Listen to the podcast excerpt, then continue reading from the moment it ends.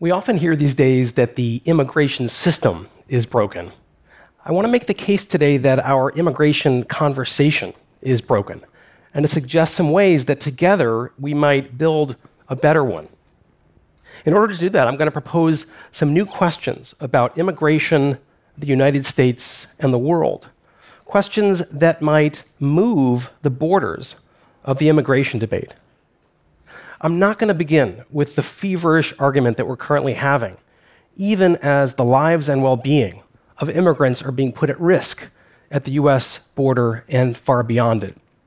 Instead, I'm going to begin with me in graduate school in New Jersey in the mid nineteen nineties, earnestly studying U S history, which is what I currently teach as a professor at Vanderbilt University in Nashville, Tennessee. And when I wasn't studying, sometimes to avoid writing my dissertation, um, my friends and I would go into town to hand out neon-colored flyers protesting legislation that was threatening to take away immigrants' rights. Our flyers were sincere, they were well-meaning, they were factually accurate, but I realize now they were also kind of a problem. Here's what they said: don't take away immigrant rights to public education, to medical services, to the social safety net. They work hard, they pay taxes, they're law-abiding, they use social services less than Americans do, they're eager to learn English, and their children serve in the U S military all over the world. Now, these are, of course, arguments that we hear every day. Immigrants and their advocates uh, use them as they confront those who would deny immigrants their rights or even exclude them from society. And up to a certain point, it makes perfect sense that these would be the kinds of claims that immigrants' defenders would turn to. But in the long term, and maybe even in the short term, I think these arguments can be counterproductive. Why? Because it's always an uphill battle to defend yourself on your opponent's terrain. And unwittingly, the handouts that my friends and I were handing out and the versions of these arguments that we hear today were actually playing the anti-immigrants game. We were playing that game in part by envisioning that immigrants were outsiders, rather than, as I'm hoping to suggest in a few minutes, people that are already, in important ways, on the inside. It's those who are hostile to immigrants, the nativists, who have succeeded in framing the immigration debate around three main questions. First, there's the question of whether immigrants can be useful tools. How can we use immigrants? Will they make us richer and stronger? The nativist answer to this question is no, immigrants have little or nothing to offer. The second question is whether immigrants are others. Can immigrants become more like us?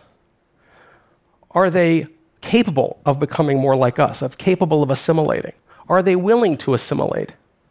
Here again, the nativist answer is no. Immigrants are permanently different from us and inferior to us. And the third question is whether immigrants are parasites. Are they dangerous to us, and will they drain our resources? Here, the nativist answer is yes and yes. Immigrants pose a threat, and they sap our wealth. I would suggest that these three questions and the nativist animus behind them have succeeded in framing the larger contours of the immigration debate. These questions are anti-immigrant and nativist at their core, built around a kind of hierarchical division of insiders and outsiders, us and them, in which only we matter and they don't. And what gives these questions traction and power beyond the circle of committed nativists is the way that they tap into an everyday, seemingly harmless sense of national belonging and activate it, heighten it, and inflame it. Nativists commit themselves to making stark distinctions between insiders and outsiders, but the distinction itself is at the heart of the way nations define themselves. The fissures between inside and outside, which often run deepest along lines of race and religion, are always there to be deepened and exploited.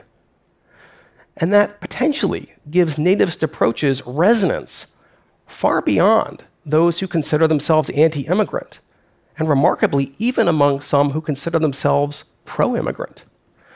So, for example, when immigrants' allies answer these questions the nativists are posing, they take them seriously. They legitimate those questions, and to some extent, the anti-immigrant assumptions that are behind them. When we take these questions seriously, without even knowing it, we're reinforcing the closed, exclusionary borders of the immigration conversation. So how did we get here? How did these become the leading ways that we talk about immigration? Here we need some backstory, which is where my history training comes in. During the first century of the U S's status as an independent nation, uh, it did very little to restrict immigration at the national level. In fact, many policymakers and employers worked hard to recruit immigrants, to build up industry, and to serve as settlers, to seize the continent. But after the Civil War, nativist voices rose in volume and in power. The Asian, Latin American, Caribbean, and European immigrants who dug Americans' canals, cooked their dinners, fought their wars, and put their children to bed at night were met with a new and intense xenophobia, which cast immigrants as permanent outsiders who should never be allowed to become insiders. By the mid nineteen twenties, the nativists had won, erecting racist laws that closed out untold numbers of vulnerable immigrants and refugees. Immigrants and their allies did their best to fight back, but they found themselves on the defensive, caught in some ways in the nativists' frames. When nativists said that immigrants weren't useful, their allies said, yes, they are. When nativists uh, accused immigrants of being others, their allies promised that they would assimilate. When nativists charged that immigrants were dangerous parasites, their allies emphasized their loyalty, their obedience, their hard work, and their thrift. Even as advocates welcomed immigrants, many still regarded immigrants as outsiders, to be pitied, to be rescued, to be uplifted, and to be tolerated, but never fully brought inside as equals in rights and respect. After World War Two, and especially from the mid nineteen sixties until really recently, uh, immigrants and their allies turned the tide, overthrowing mid twentieth century restriction and winning instead a new system that prioritized family reunification, the admission of refugees, and the admission of those with special skills. But even then, they didn't succeed in fundamentally changing the terms of the debate. And so that framework endured, ready to be taken up again in our own convulsive moment. That conversation is broken. The old questions are harmful and divisive. So how do we get from that conversation to one that's more likely to get us closer to a world that is fairer, that is more just, that's more secure? I want to suggest that what we have to do is one of the hardest things that any society can do, to redraw the boundaries of who counts, of whose life, whose rights, and whose thriving matters. We need to redraw the boundaries. We need to redraw the borders of us. In order to do that, we need to first take on a worldview that's widely held, um, but also seriously flawed. According to that worldview, there's the inside of the national boundaries, inside the nation, which is where we live, work, and mind our own business. And then there's the outside. There's everywhere else. According to this worldview, when immigrants cross into the nation, they're moving from the outside to the inside, but they remain outsiders. Any power or resources they receive are gifts from us rather than rights. Now, it's not hard to see why this is such a commonly held worldview. It's reinforced in everyday ways that we talk and act and behave, down to the bordered maps that we hang up in our schoolrooms. The problem with this worldview is that it just doesn't correspond to the way the world actually works and the way it has worked in the past. Of course, American workers have built up wealth in society, but so have immigrants, particularly in parts of the American economy that are indispensable and where few Americans work, like agriculture. Since the nation's founding, Americans have been inside the American workforce. Of course, Americans have built up institutions in society that guarantee rights, but so have immigrants.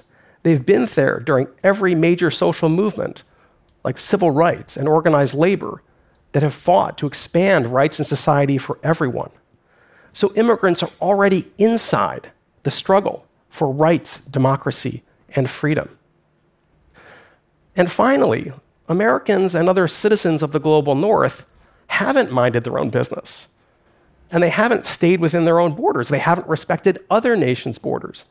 They've gone out into the world with their armies. They've taken over territories and resources, and they've extracted enormous profits from many of the countries that immigrants are from. In this sense, many immigrants are actually already inside American power. With this different map of inside and outside in mind, the question isn't whether receiving countries are going to let immigrants in. They're already in. The question is whether the United States and other countries are going to give immigrants access to the rights and resources that their work, their activism, and their home countries have already played a fundamental role in creating. With this new map in mind, we can turn to a set of tough, new, urgently needed questions, radically different from the ones we've asked before. Questions that might change the borders of the immigration debate. Our, our three questions are about workers' rights, about responsibility, and about equality. First, we need to be asking about workers' rights.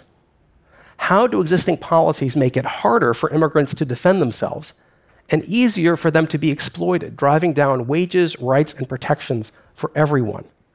When immigrants are threatened with roundups, detention, and deportations, their employers know that they can be abused, that they can be told that if they fight back, they'll be turned over to ICE. When employers know that they can terrorize an immigrant with his lack of papers, it makes that worker hyper-exploitable, and that has impacts not only for immigrant workers, but for all workers. Second, we need to ask questions about responsibility. What role have rich, powerful countries like the United States played in making it hard or impossible for immigrants to stay in their home countries? Picking up and moving from your country is difficult and dangerous, but many immigrants simply do not have the option of staying home if they want to survive. Wars, trade agreements, and consumer habits rooted in the global north play a major and devastating role here. What responsibilities do the United States, the European Union, and China, the world's leading carbon emitters, have to the millions of people already uprooted by global warming? And third, we need to ask questions about equality. Global inequality is a wrenching, intensifying problem. Income and wealth gaps are widening around the world. Increasingly, what determines whether you're rich or poor, more than anything else, is what country you're born in, which might seem great if you're from a prosperous country, but it actually means a profoundly unjust distribution of the chances for a long, healthy, fulfilling life.